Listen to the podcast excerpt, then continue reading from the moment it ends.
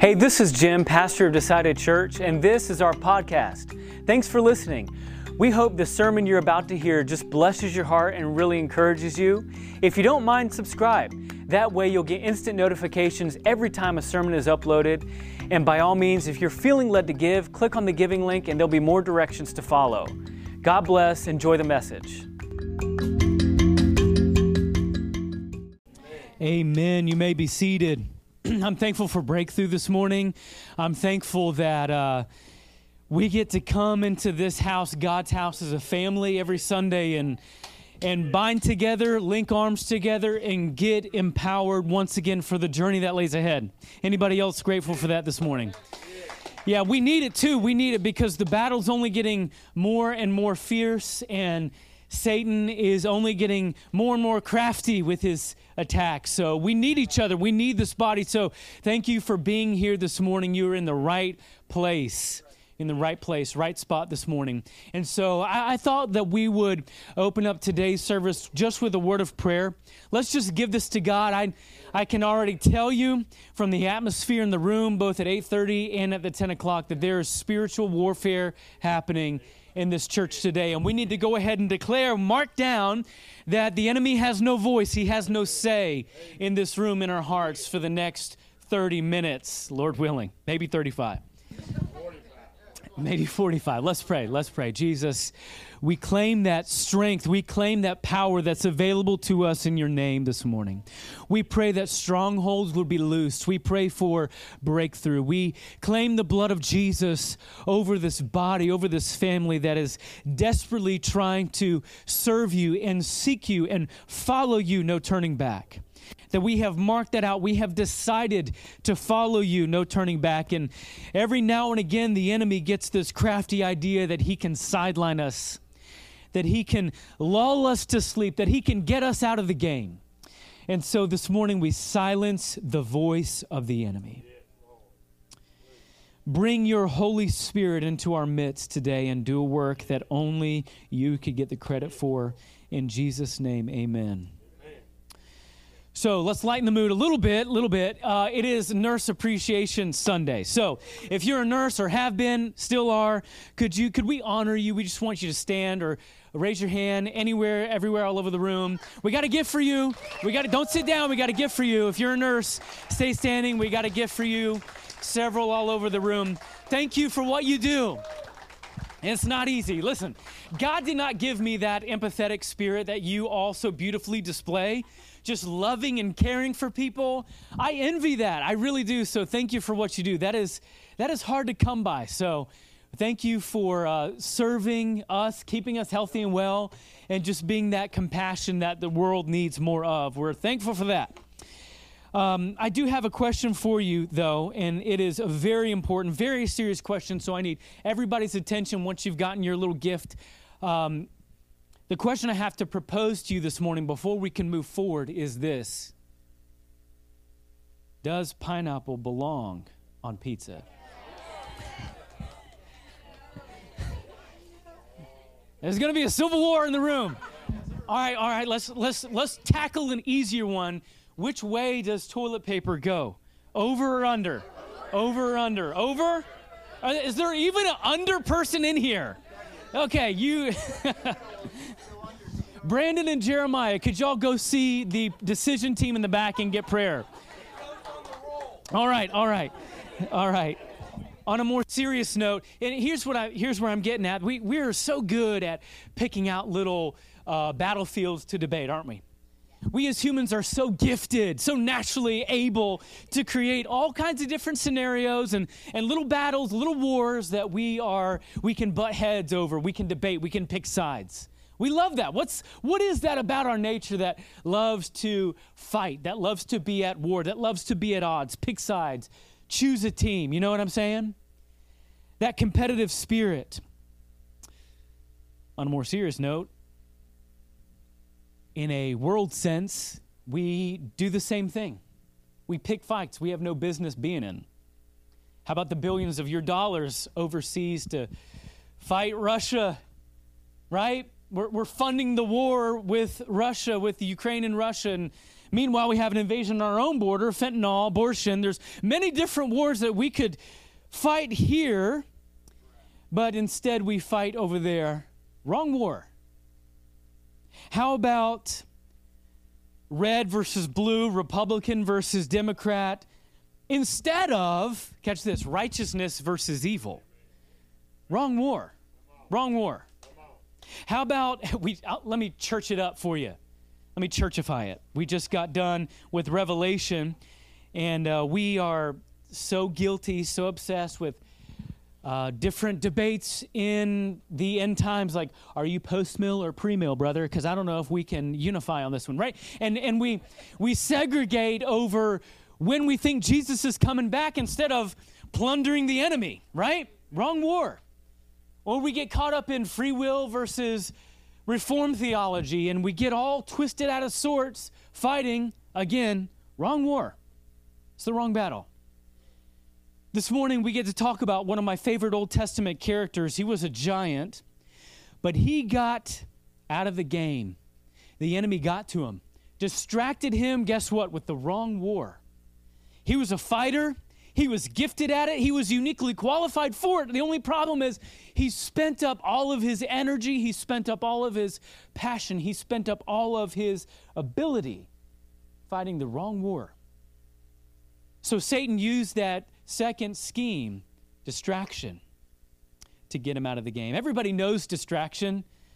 You've been in a room, you've walked through a, doorway, and you completely forgot what you went into that room for, right? Anybody heard of the doorway effect? And they say you can run back to the nearest doorway and kind of collect your thoughts, right? It's never worked for me, but I did learn something interesting about the doorway effect, and this might help you, Eddie. You're not ADD, you're not scatterbrained. If that's ever happened to you, I have a new diagnosis, a new word that you can add to your library, okay? Your brain was reappraising. You're not scatterbrained. You didn't forget why you're in the room. It's just that your brain reprioritized once you went through that doorway what's most important here, right? So it's not that you are squirrely and you saw something saw something shiny. And be careful, say some inappropriate words. But you are reappraising. So that's your new word. You can add it to your library. I helped you with distraction. You weren't really distracted, you're just reappraising the situation. However, Here's what I know the enemy's good at he's good at getting us to reappraise our focus on distractions, on wrong wars. We pick fights, we make up battles, we create debates that all are alluring and they're all attractive and they all have their own merit. The problem is that they're the wrong war. And if we're ever to do battle with the enemy, if we're ever to do battle on a cosmic level, if we're ever going to take one to that bully, our enemy, the devil, we've got to prioritize and focus on the battle we were uniquely designed for. Absalom is that man. And I like Absalom. I like Absalom was David's son. He was the handsome one with long hair and he got hung by his hair in a tree. That's how his life ended. Can you imagine? donkey ran right from between his legs and hung him by his hair. But before that, do you know the story of Absalom? Do you know what God uniquely designed him for, created him for? He was cre- Absalom was created for battle.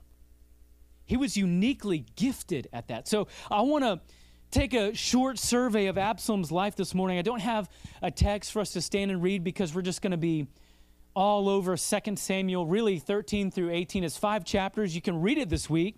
If you want to write down those chapters, those five chapters summarize Absalom's short life. And we have some lessons to learn about the scheme of distraction. Two weeks ago, we talked about the, the scheme of deceit with Elijah. Now we're at the scheme of distraction. Distraction, this is the whole scheme. It keeps you busy fighting the wrong war.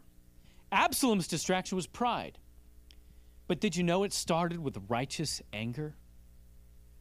And then it kind of escalated into ego, and then it culminated into rebellion, and then he literally, he, it, it, the whole war was terminated with his own destruction. The war he fought eventually killed him. But let's read about it. I don't want to get too ahead of myself.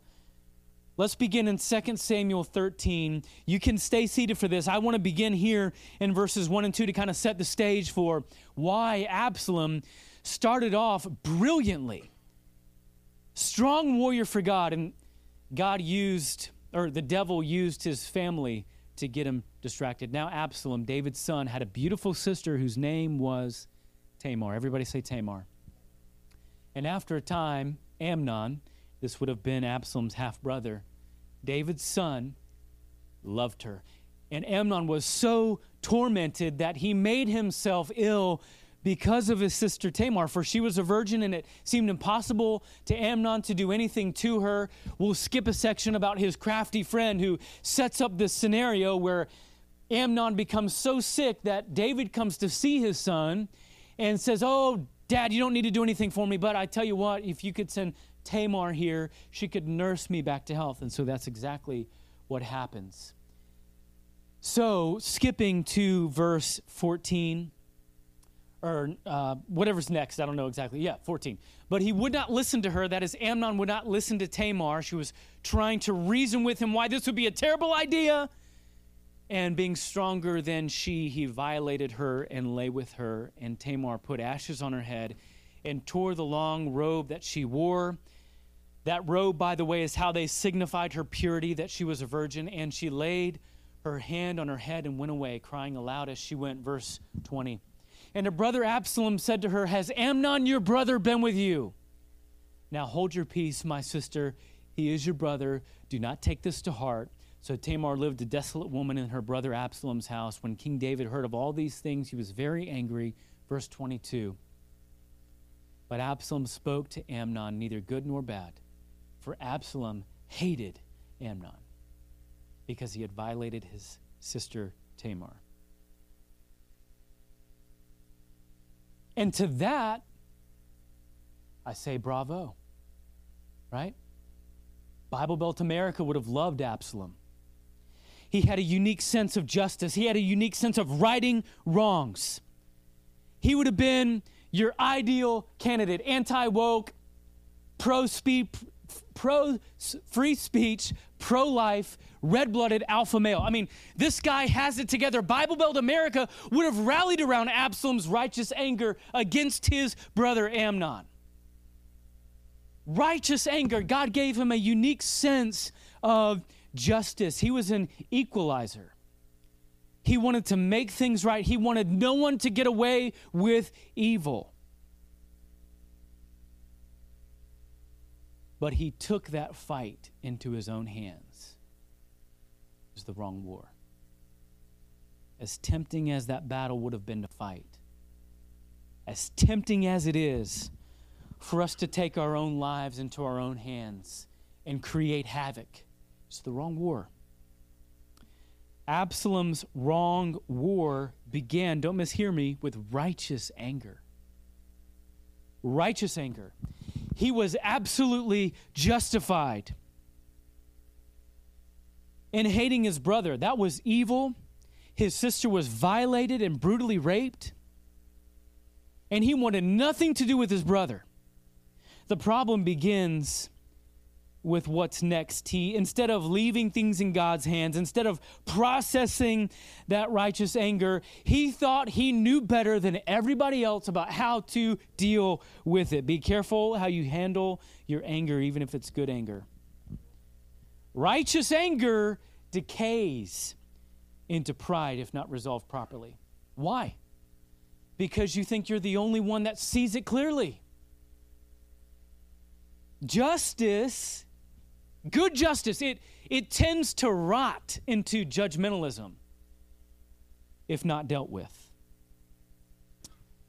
What happens in verse 28 is that his family gets together for the annual sheep shearing. That's what they do. They raise a lot of ruckus. They got a lot of alcohol and they shear the sheep. I don't know. Sounds like a good time to me. But this is what happens when Absalom shows up. Then Absalom commanded his servants, Mark when Amnon's heart is merry with wine. And when I say to you, strike Amnon and kill him. Do not fear. Have I not commanded you? Be strong, be courageous, and be valiant. The devil took Absalom's strength of righteous anger and began to play on it to get him distracted into fighting the wrong war, take justice into his own hands, and execute vengeance rather than leaving it into God's hands. What wars, what wrong wars does the enemy have you distracted fighting to keep you out of the real game? That's the question you need to ask yourself. Because this wrong war, it began with a good thing. It began with righteous anger. It began with Absalom's strength. It began with what God designed him for, which was war, but he took it into his own hands. So that wrong war escalated into ego. So now that he's killed his brother, half brother, he runs off, lives by himself, and he begins to think a lot about himself. He, he gets alone, he isolates, which we already know is a problem, and he begins to think a real big deal about himself. This is what happens in chapter 14, verse 25. Now, in all Israel, there was no one so much to be praised for his handsome appearance as Absalom from the sole of his foot to the crown of his head, there was no blemish in him. And it's almost like Absalom knew this verse already. I, he probably had like this giant mirror installed, and he began to think a lot about himself. The Bible says that uh, not only did they shear sheep, but Absalom would cut his hair once a year. And the reason we know he was so egotistical is he would weigh it. He would weigh his hair and compare it to last year, like, I'm doing pretty good like on my multivitamins, doing pretty good, working out, staying strong, drinking a lot of water, hydrated. And the Bible says there was no blemish in him. He was wise, he understood justice, he was strong, he was masculine, he had the appearance of being the king's son. And you know where this goes. This wrong war began with righteous anger, but it escalated into ego. And this ego turned him into somebody that God could not bless. Look at what happens in chapter 15. Things take a turn. And this is really where I believe his sin began. I don't know, you could convince me that it was okay to kill Amnon. I'm not sure. But this is where Absalom's sin began. Now, after this, after what? Spending time by himself thinking that he's a real big deal. He's a big shot. After this, he got himself a chariot and horses and 50 men to run before him. And Absalom used to rise early and stand beside the way of the gate. Well, that's where the justice system was upheld. That's where they would deal with people's problems and resolve issues and delegate and determine if people were guilty or not at the gates of the city. And that's where he found himself, but not just himself, his 50 servants and his chariots and his horses, the whole thing. And when any man had a dispute to come before the king for judgment, Absalom, he would intercept them. He would call out to them and say, From what city are you? And when he said, Your servant is of such and such a tribe in Israel, go on in verse 3. And Absalom would say to him, See, your claims are good, your claims are right, but there is no man to designate by the king to hear you. You have no representative. And that's why I'm here. Verse 4 And Absalom would say, Oh, that I were judge in Israel. Then every man with a dispute or cause might come to me, and I would give him justice. He has now taken his strength, what God gifted him at, which was justice, and he's now taken it into his own hands. He is fighting the wrong war. And you could argue that with this verse, he began the fight against his own family because he is drawing the battle line between he himself and his father David, saying, David hasn't even set up any representative to hear your claim. You got a dispute, Clinton? Come to me, I'll handle it. Look at what happens.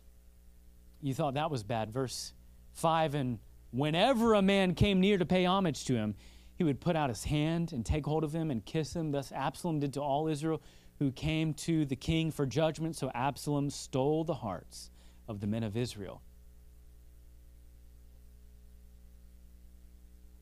And what I hear in the text is that, yes, Absalom, you may have stolen the hearts of Israel, but Satan has now stolen your heart. With you taking your strength, your ability, the way God designed you, now that you have taken it clearly into your own hands to manipulate as you see fit, to draw battle lines where you see fit, to, to fight wars that you were not designed for, now Satan has gotten you distracted. He has craftily entangled you into the scheme of fighting the wrong war. What happens is that eventually, because of Absalom's popularity, because he had the whole nation of Israel behind him, David has to flee. There was no war, there was no battle yet, but David flees for his life. And Absalom just kind of moves in. Oh, I find myself in the throne room. Weird. How fitting, how appropriate. He evaluates things and he brings in the man of God that should have been the one to point him to say, Absalom, just, you're distracted. You're fighting the wrong war. This ain't it, brother. You're picking a fight with your own family when you ought to be fighting for your family. And he brings in the man of God that ought to have given him biblical counsel and listen to what the, the man of God has even warped into Absalom's entanglement. And here we are at verse 21 of chapter 16. Ahithophel, this is the prophet, the man of God, said to Absalom, Go into your father's concubines. Big Bible word that just means all of his girlfriends, whom he had left to keep the house. And all Israel will hear that you have made yourself a stench to your father and the hands of all who are with you will be strengthened. Verse 22 So they pitched a tent for Absalom on the roof, and Absalom went into his father's concubines in the sight of all Israel. Now, there's kids in the room, but are you tracking with what's going on here? They pitched a tent in public, and Absalom did the rest.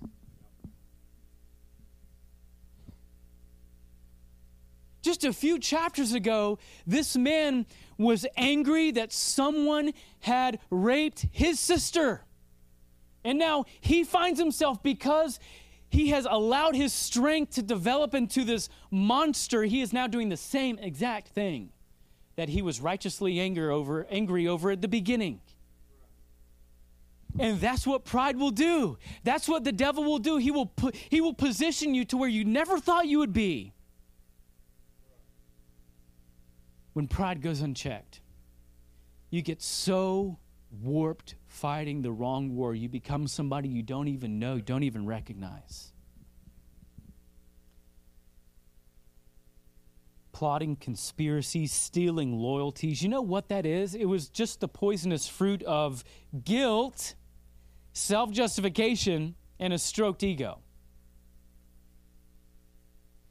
Absalom is now picking fights with his own family, his own flesh and blood father, because pride went unchecked, because he thought he knew what was best. Rebellion shows itself in such ugly ways. The wrong war will always culminate in rebellion against authority. It causes you to do things you wouldn't do.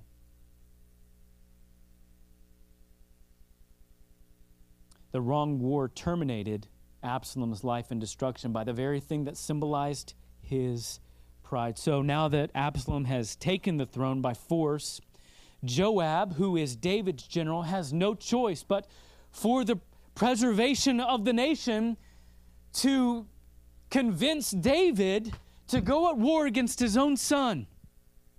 And David says, Fine, all right, but just don't Kill Absalom. Treat him kindly for my sake. And so the battle lines are drawn. Well, actually, they don't do a normal battle, they fight in the forest, which the Bible says the forest took out more men that day than the actual battle did. But we'll pick up the story in 2 Samuel 18, verse 8 and 9. The battle spread over the face of all the country, and the forest devoured more people than that day than the sword. What happens to Absalom? And Absalom happened to meet the servants of David. Absalom was riding on his mule. The mule went under the thick branches of a great oak. His head got caught fast in the oak, and he was suspended between heaven and earth while the mule went. The mule that was under him went on. So, karma, right? Or you could say, God. he gets caught up in the tree by his hair. The mule goes, he's left hanging. Joab finds out, takes three javelins, and ends Absalom's life. A total waste because he was so busy, so obsessed with fighting the wrong war. I wonder what chapters would be filled in this book if Absalom had been fighting the enemy instead of his family. I wonder what stories were missing because Absalom got a hold of this strength, which was righteous anger and, and godly justice, and he let, just let it take him for a ride. Absalom's life is really the tale of two monuments. And let me explain by using scripture in 2 Samuel 18 7 and 18. God allowed the very thing that controlled his life to kill him. And doesn't Proverbs say that pride goes before destruction? And doesn't Proverbs say that a haughty spirit goes before a fall? Absalom's life, a tale of two monuments, 2 Samuel 18, 17 and 18. I want you to consider the two monuments built here. Verse 17, and they took Absalom and threw him into a great pit in the forest and raised over him a very great heap of stones his grave. And all Israel fled every one to his own house.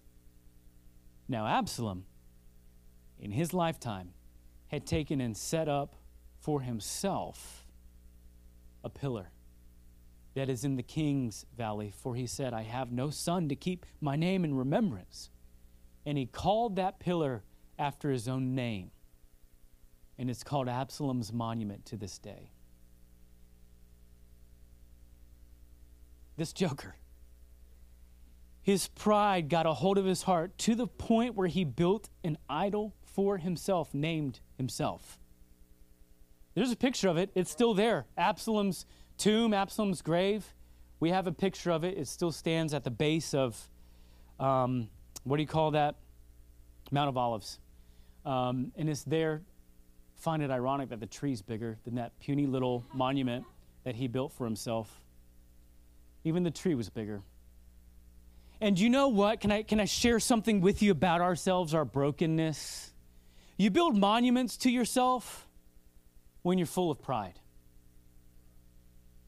You build monuments for yourself when your actions have nothing to say. You build monuments to yourself when you're not trusting God. Absalom specifically said that he had no son to keep his name in remembrance. Do you know he had three? None of them could speak well of his father. Therefore, he had to build a monument to himself because he knew his kids wouldn't. So we have two contrasting heaps of stone, don't we? One heap of stones represented the story of his life, the other represented the story of his lie. One monument was his legacy, the other represented the legacy he wanted. One was a monument about himself, the other was a monument to himself. What are the monuments that you're building in your life because you are fighting the wrong war? What are the big barriers? What are those strongholds that you are helping the devil build by placing stones on that wall because you're unwilling? You get distracted and you're not fighting the right battles. For Absalom, and I bet for several in this room, he began fighting his family instead of fighting the enemy.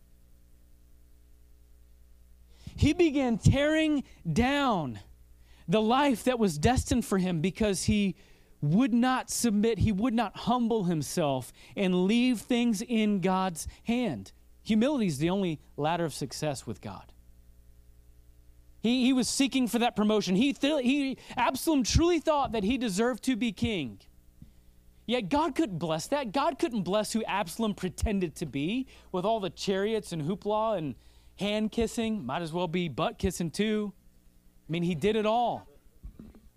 God could not bless the person Absalom pretended to be. He could not bless because Absalom was too busy blessing himself, praising himself, building up his own monument. God's like, well, you, what do you need me for? You're doing it all yourself.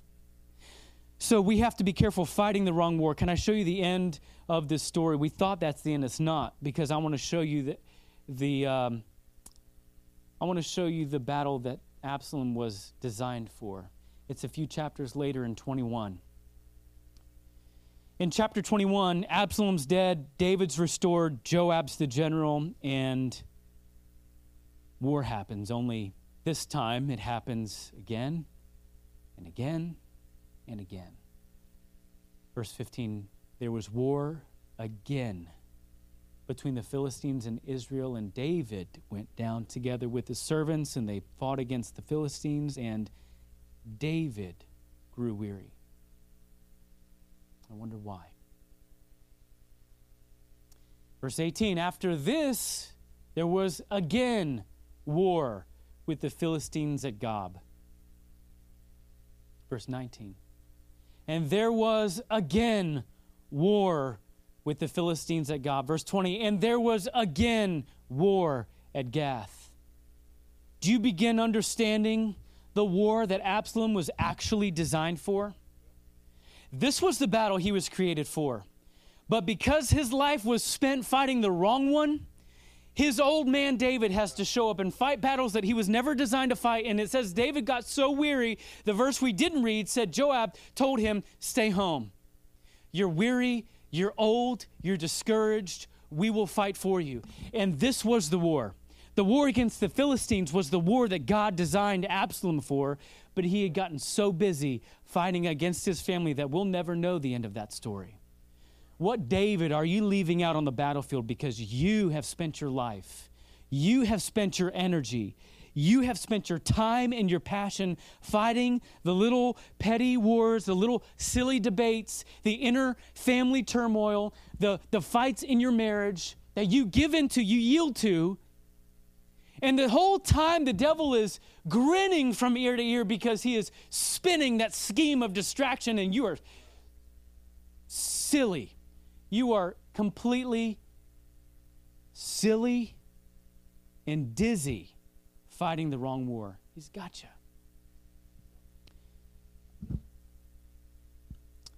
Who or what are you at war with? An ex? Custody battles, alimony. Let's just break it down. Let's let's not let's take off the facades. Let's just be real. We're family, right? Who or what are you at war with? Your adult children that you have vowed not to invite any over to any more holidays until they apologize. Maybe it's your parents an aunt, an uncle, a sister, a brother, some, some relative that you're not speaking to until they humble themselves and ask for a proper forgiveness. And, and, and you are determined to build that wall and keep that monument in place. Wrong war. How about the, that wrong war of keeping up with the Joneses, keeping up with the cul de sac, right? That allure for the new job, the promotion, the money, the raise, the paycheck, wealth, power, fame, whatever it may be, you're, you're obsessed with taking that next step, that you got to get educated, you got to get the next degree. Nothing wrong with any of that stuff, but if you are so controlled and consumed by keeping up with the Joneses, the devil's got you distracted fighting the wrong war. New pool sounds nice this summer in the backyard. Nothing against pools. Man, if I just get that next rung on the ladder, if I just get that next promotion, next paycheck, that new truck could become a reality. Nothing wrong with trucks, wrong war. How about the news cycle, politics? That, that war that's constantly pushing fear and chaos in our faces. And we're convinced that if we just get the right president in office, Whew. Man, the Christians did that. Wrong war. Wrong war.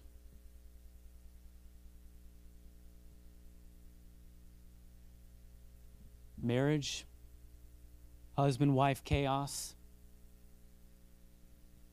Are you so busy fighting and arguing to be right? Wrong war. So consumed with stating your case, toeing the line, proving that you're the one in the right. Wrong war. The devil's got you with a scheme of distraction because he knows how effective you would be in the battle of righteousness versus evil. He knows how effective you would be fighting the battle of truth versus error. He knows how effective of a father and a dad and a husband you would be if you would turn your back from fighting against your marriage, fighting against your family, and turn it to fighting for them. He knows how effective you would be. No wonder he's causing chaos in the marriage. What could God have done with Absalom at war with the enemy instead of at war with his family? God designed you for war. You may not like the sound of that, but you were uniquely created and designed for war, for a battle. He's deposited something unique within you that you bring to the table that is a threat to the enemy. But where the devil gets us distracted is thinking for some reason we can take credit for that strength. And we manipulate it and we use it for our own power and for our own good. He, he gets us to create little petty battles, little, little, uh, little tyke wars with plastic figures and baby thrones. And he gets us so consumed with fighting little childish wars that he knows will never be effective fighting the real one. This battlefield is a cosmic war. Ephesians 6 talks about it. And you, as a part of his church, you play a giant role. A giant role, not a sleeping giant, but we need you to be awake and alive giants in this war for our marriages, for our families, against the devil to bully him right back to where he belongs. So we need this family reunion to encourage ourselves, to boost each other up, to, to, to edify us once again, to head out and face that giant, sick one to the enemy, and put him back in his place. There is spiritual warfare going on. It's happening today, it happens here. So while we pray, while we bow our heads and close our eyes, I want to ask you who or what are you at war with? What kind of monument have you built for yourself? That with God's help, we can tear down and experience breakthrough today. Today. Not tomorrow, not next week, today, right now. Every head bowed, every eye closed. Jesus, we need your help and your presence here. I pray for my Christian family, my brothers and sisters in the fight. I pray that we would not leave a David, a weary, discouraged, battle worn David out there to fight alone for battles that, that we were designed to fight. I pray that you would remind us once again about that, that strength, that deposit, that unique design that you have built in us for battle, for war that is a threat to the enemy, that makes him nervous, that makes him antsy. And I pray that you would make it so clear to us that it dissolves, it breaks down any barrier, any monument, any pillar that we have set up for our name, in our name, for ourselves. God, forgive us of that. I pray for marriages today. I pray for husbands and wives today, right in this room who have been face to face when you need them back to back. I pray that we would see marriages restored. I pray that a husband and a wife in this room today would find the courage, would find the strength to give their marriage back to you, to stop fighting against one another and fight for each other. What a threat that their family unit is to the devil.